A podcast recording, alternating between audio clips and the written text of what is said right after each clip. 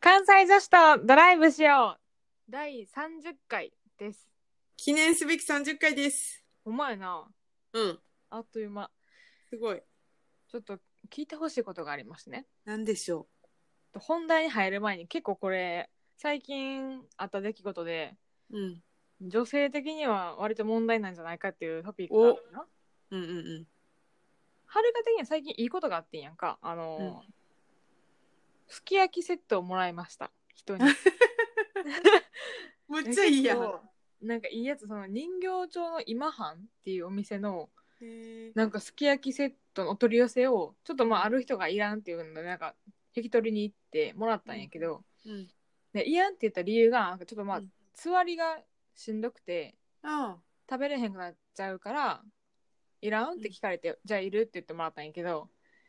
うん。なんか、まあ、その友達の旦那さんがうん。思った以上に非協力的すぎてうんうん。妊婦さんに対して、うん。なんかご飯も全然作らへん人やってんけどもともと。旦那がそううんで奥さん妊婦で、まあ、ほんまに座りひどいから多分作る余裕もなくて自分でまあ準備してほしいやんかいろいろ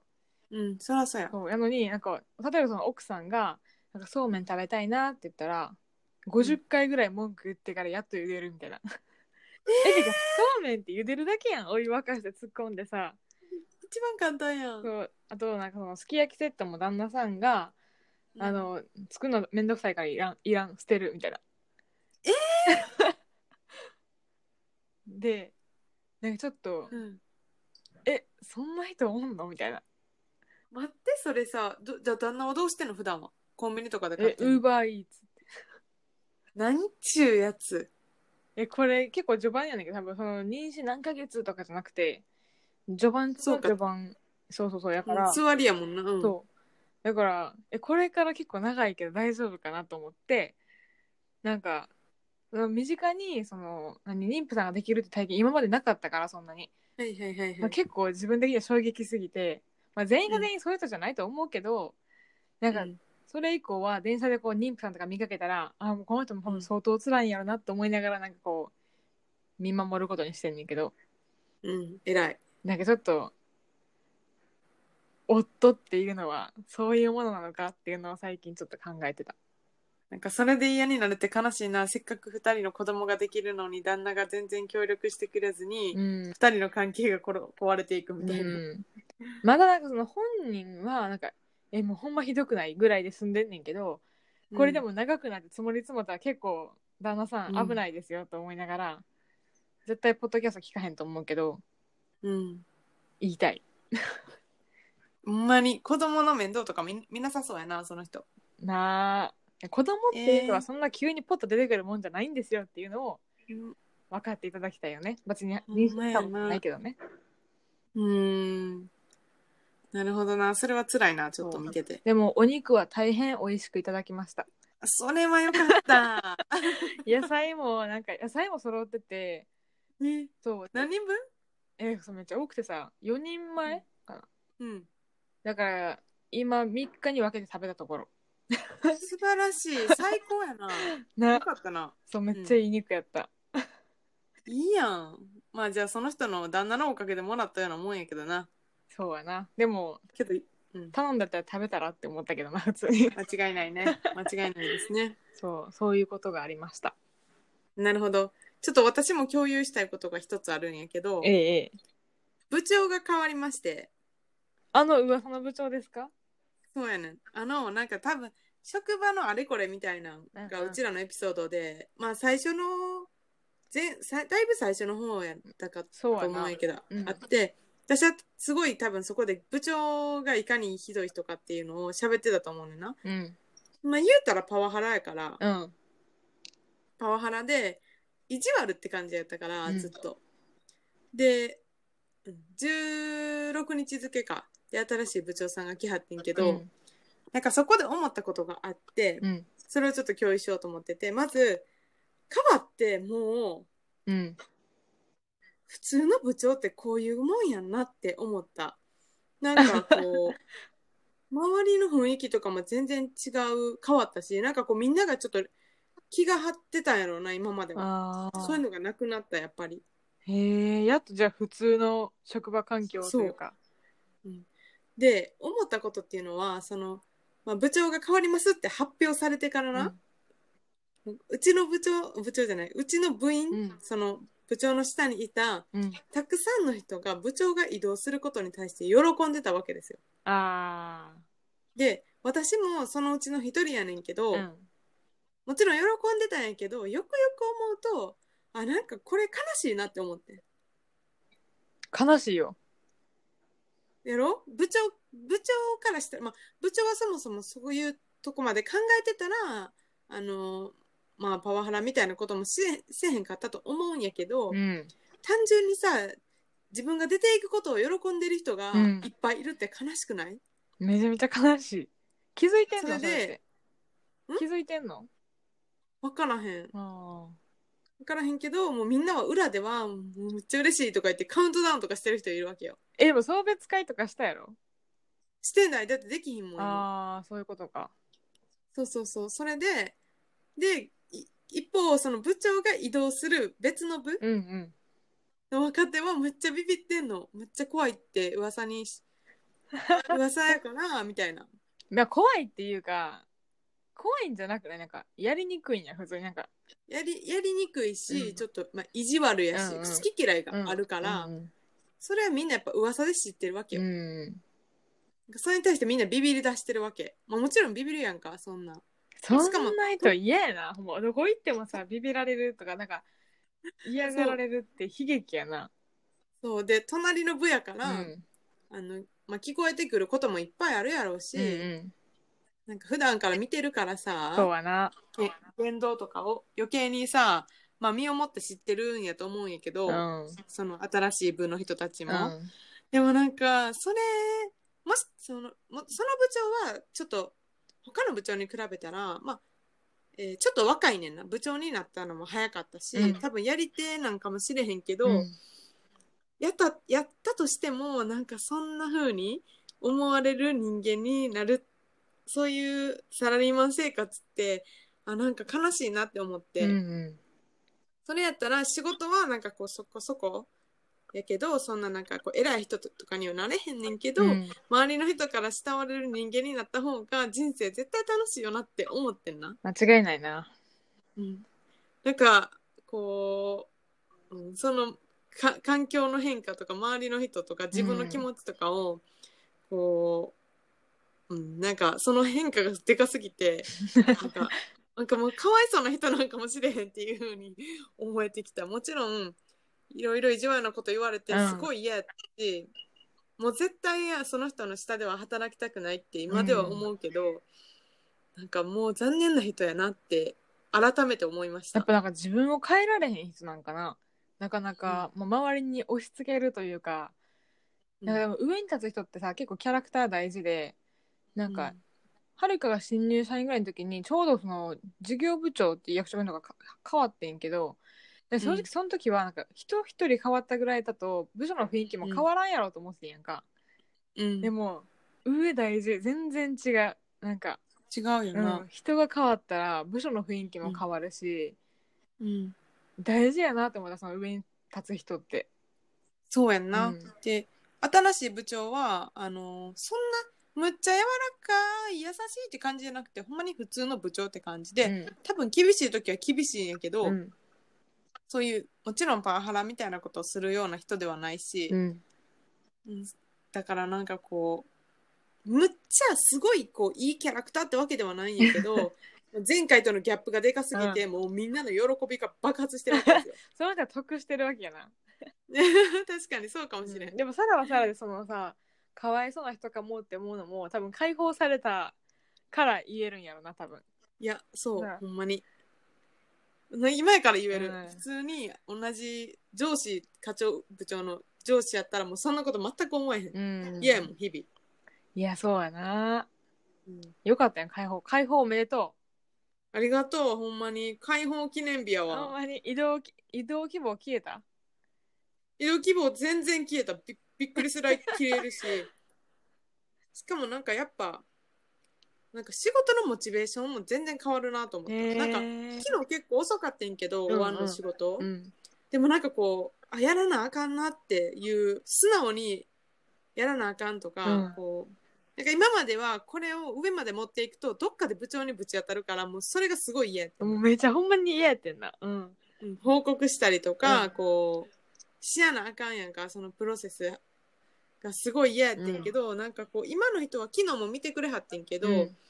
ちょっと提出しやなあかん、うん広報に提出しやなあかんような資料があって、うんでも一応部長も読んで見てもらおうかみたいなか感じで課長が読んでくれて、うんすごいこう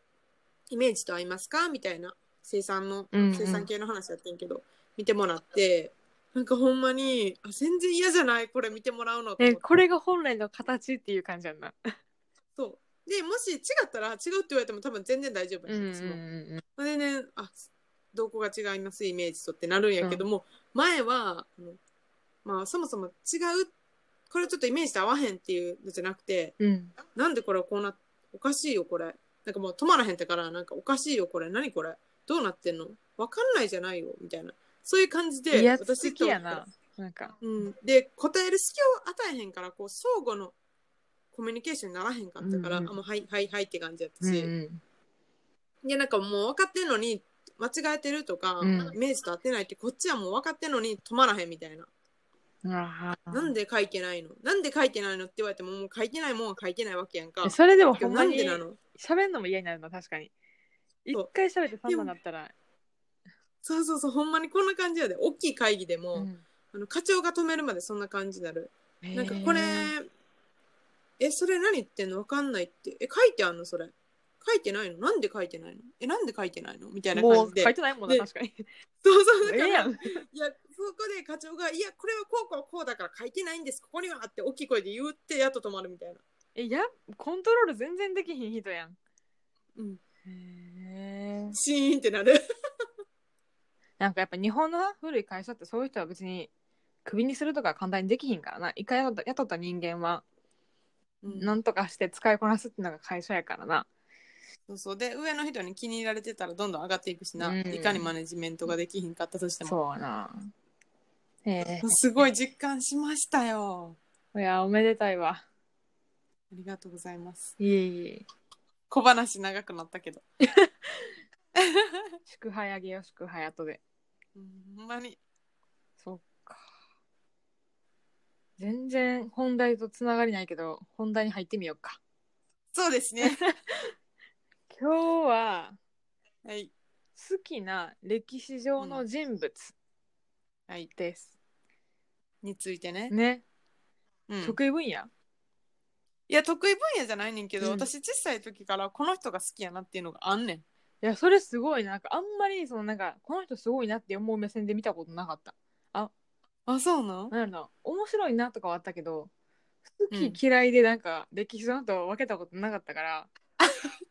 そうなんかさあれやん暴君みたいなすごいやりてないけど人バンバン殺しまくって統治していった人とかはおるやんか、うんえーすごいなと思ったけど別に好きとは思ってないし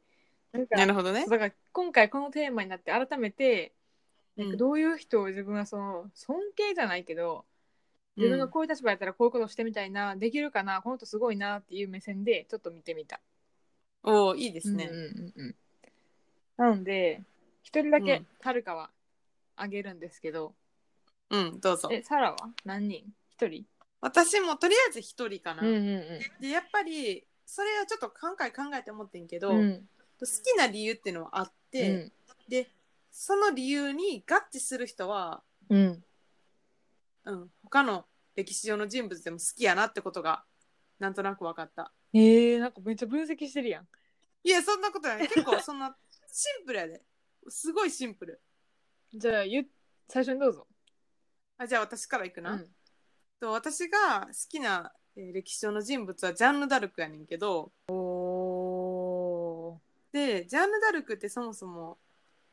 なんかななんで私もなんでか分からへんねんけどなぜジャンヌ・ダルクを知ったかっていう理由は明確じゃないねんけど、うん小さい時にあの漫画でさ歴史上の人物について書いてあるやつあるやん。ああるな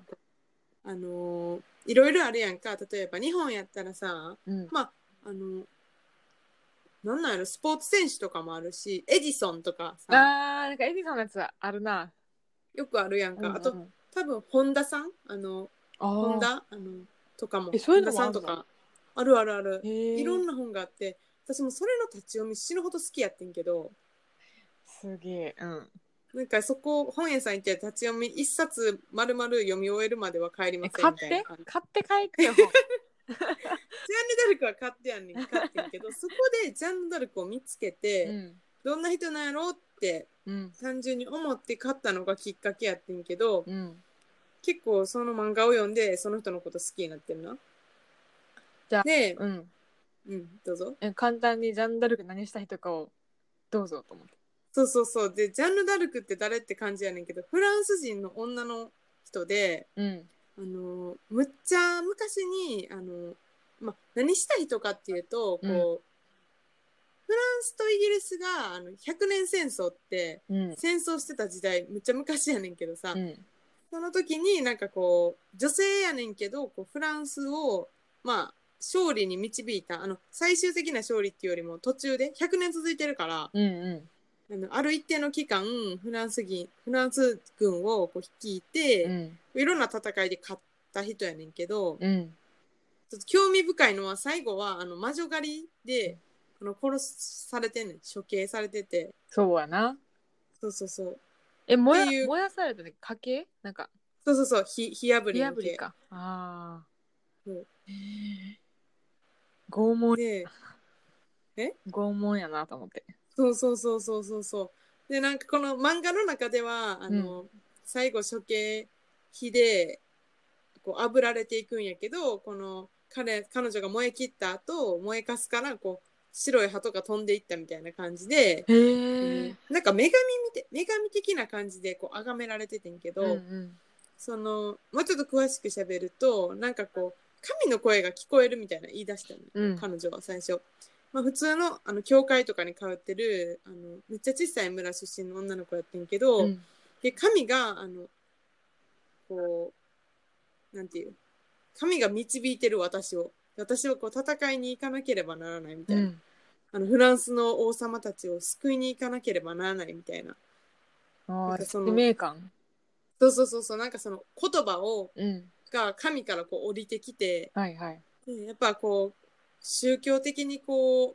神様を信じすごい信じてた時代やったと思うし彼女自身が信仰深かったから、うん。それを実行しなければならないってなって、うん。でなんかこういろんな貴族の人に私はこういう神の声を聞いたんですみたいな、うん。なんかこうだから戦わせてくださいみたいな感じになるわけよ。うん。でなんかその中にその貴族の中に彼女の言葉を信じた人がいて、ええ、今や、あなんで今やったらさ、なんか、この子何言ってるんやろとかなりそうやけどな。その時はやっぱ時代背景があるから違うんやろな。そうやねんでなんで信じたかっていうとその戦いうん。ここの戦いでフランス軍は負けるとかうん。当て出したらしくてええ。それもなんでかわかん神の多分神の声やねんかその時その降100りて年きてんねん続いてるもんな。そうそうそうずっと長いからさまあ、うんもうとことところどころで休戦とかもあるんやけどん100年戦争ってさ、でも基本的にずっと戦い続けてるわけですよ、うんでなんかそのこの戦いでフランス軍は負けるとか言い出すから、うん。うん。そのもうその時代さそんなよなんていうそのもう遠い遠い遠いとこのどこで起こってることを当て出すから、うん。もちろんネットとかもないし、うん。その誰かが情報を彼女にこう伝えてるわけでもなかったから、うん。この子には何かパワーがあるっていうので信じられて、うん。で実際にこうあの戦うのよ最前線で、うん。マジであの鎧とかをかぶって、うん。軍その兵士たちをこう率いて戦って勝ったりするんよな。うん。なんかやっぱ士気が上がったんやろうなその神様に導かれた少女が自分たちのあ軍あ。を率いているっていうので絶対負けへんみたいなそんな気持ちで兵士たちも、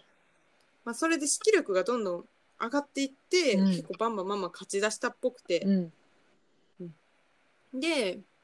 まあ勝ってたんやけどもちろんさ、まあ、完璧じゃなかったみたいで負けて捕虜になったり捕虜になったあもう助けてもらえへんかったりー。うん。っていうのはなんかその神様の声が聞こえるっていうのは逆にそれは悪魔の声じゃないんかとかそういう話にもなってなるほどね。うんだから魔女やねんだから最終的に神の声神の声って言ってるのは悪魔の声だ悪魔は魔女だお前は魔女だみたいな感じであそういう流れそうそうそうそうそうえーえ何歳ぐらいで亡くなってんのかな20歳ぐらいだと思うえ若い多分17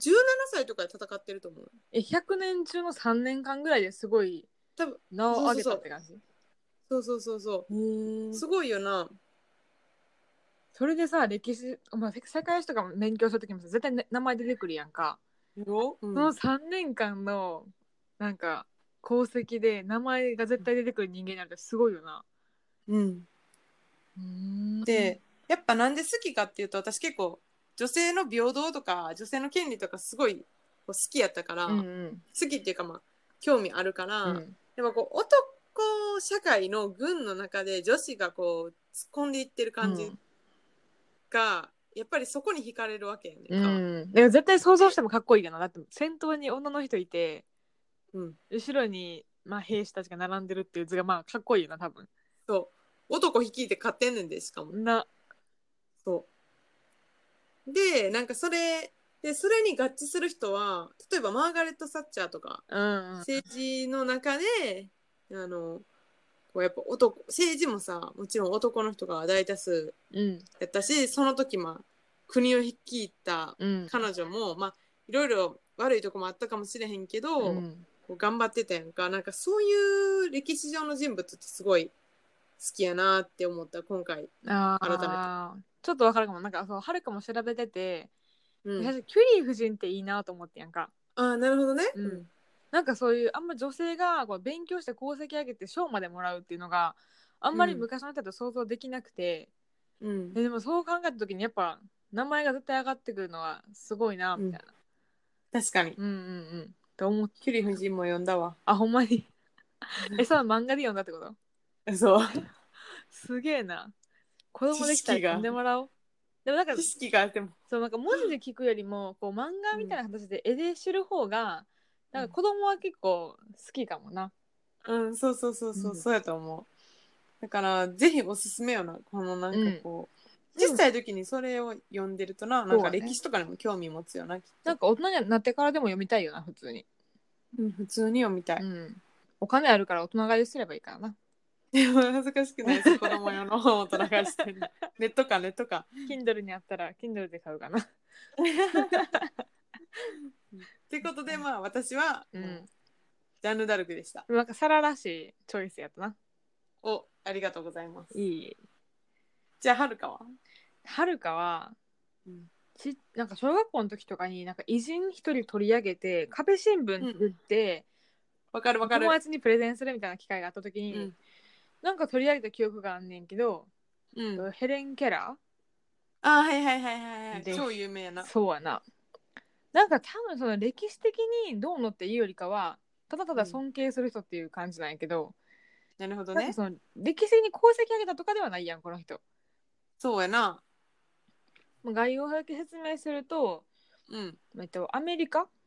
のうんアラバマ州ってとこで生まれた、あそうなんやそうそうそううんまあ女の子で、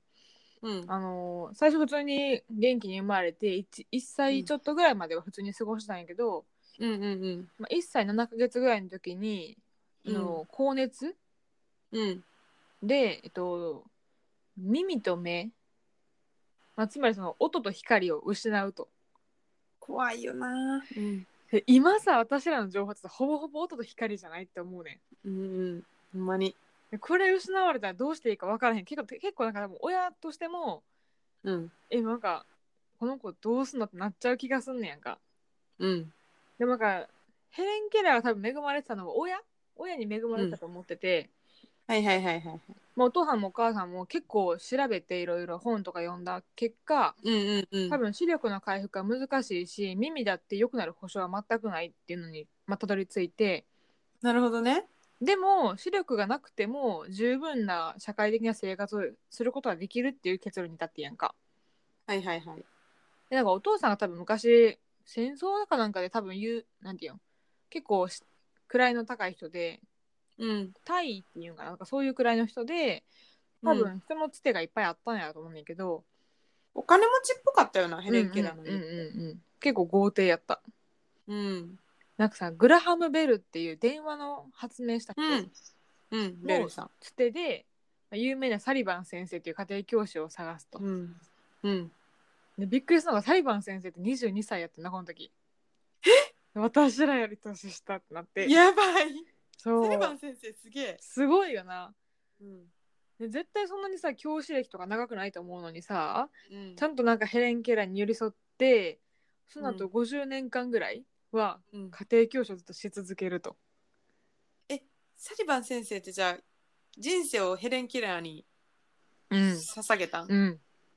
おーすごいなんかほんまに片時も離れずずっと教え続けたみたいな。すごいなそれなので確かにそのヘレン・ケラー自身が多分結構優秀な頭を持ってて、はいはいはでいなんか最初は結構なんていうんなんていうのかな気性の荒い子やってんてなんかうんうん親に対しても結構もう暴力じゃないけどこう叩いたり人を叩いたりとかしちゃう子やってんけど、うんなんか裁判先生のおかげでそれがなんか治ってうんなんか勉強したい知りたいっていう気持ちが湧いてきたと。へえで最初にそのなんかハーバードに入りたいという夢をヘレン・ケラーが持ってうんで2回の受験を経てうんハーバードの付属大学に入学するねん、入ったんやそうでそれもすごい、だって目と耳失われてて勉どうやってそうなんか展示じゃないんやってしかもえ展示をせずになんか指文字っていう全然別の方法でうん始めたんやって勉強はへえなんかそれはサリバン先生がなんか今まそれまでの経験から展示よりも指文字の方が、なんていうの興味とか関心が出やすいっていうなんかうーんなんていうの経験に基づく方法やったらしいんだけど、うんなんかそれもすごいけど指文字全然わからんけどさ そそうそう指文字って分からへんわからん、んよなうん、だってなんかあそれ人形やで道路って最悪目が見えなくても耳で聞けたらわかるのに、うん、聞くこともできへんからほんま指で全部会話するしかないやん教え方もかそれがもう想像つかへんよなだって人形もわからんのに人形っていう単語を教えるわけやん見たこともないんやろだって子供の時にそうの目も見えへんくなって聞こえへんくなってるってことはさ、うん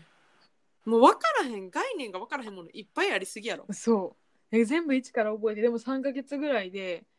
なんか300単語ぐらいはマスターしたとかなそんな感じの話話があって、うんいやなんかその後結構ララテン語とかドイツ語とか歴史文学とか興味持ったやつ全部勉強していってすごい結局大学も結構優秀な成績で卒業するんやんかへえもうなんかなんでじゃあヘレン・ケラー選んだかっていうとうんなんか人間って誰しも障害者になる可能性ってあるやんうんなんか障害者って言い方があんまり好きじゃないけど、まあ、とりあえずそれを使うけど、うんなんかいつ事故に起こるか分からんしうんいつ視力失うか分からんしっていう情報の中でうん今26になった今でも結構怖いのに、うんちっちゃい頃からその状態でうんなんかそれでもなんか勉強する意欲が失われなかったのってすごいなと思って確かになんかね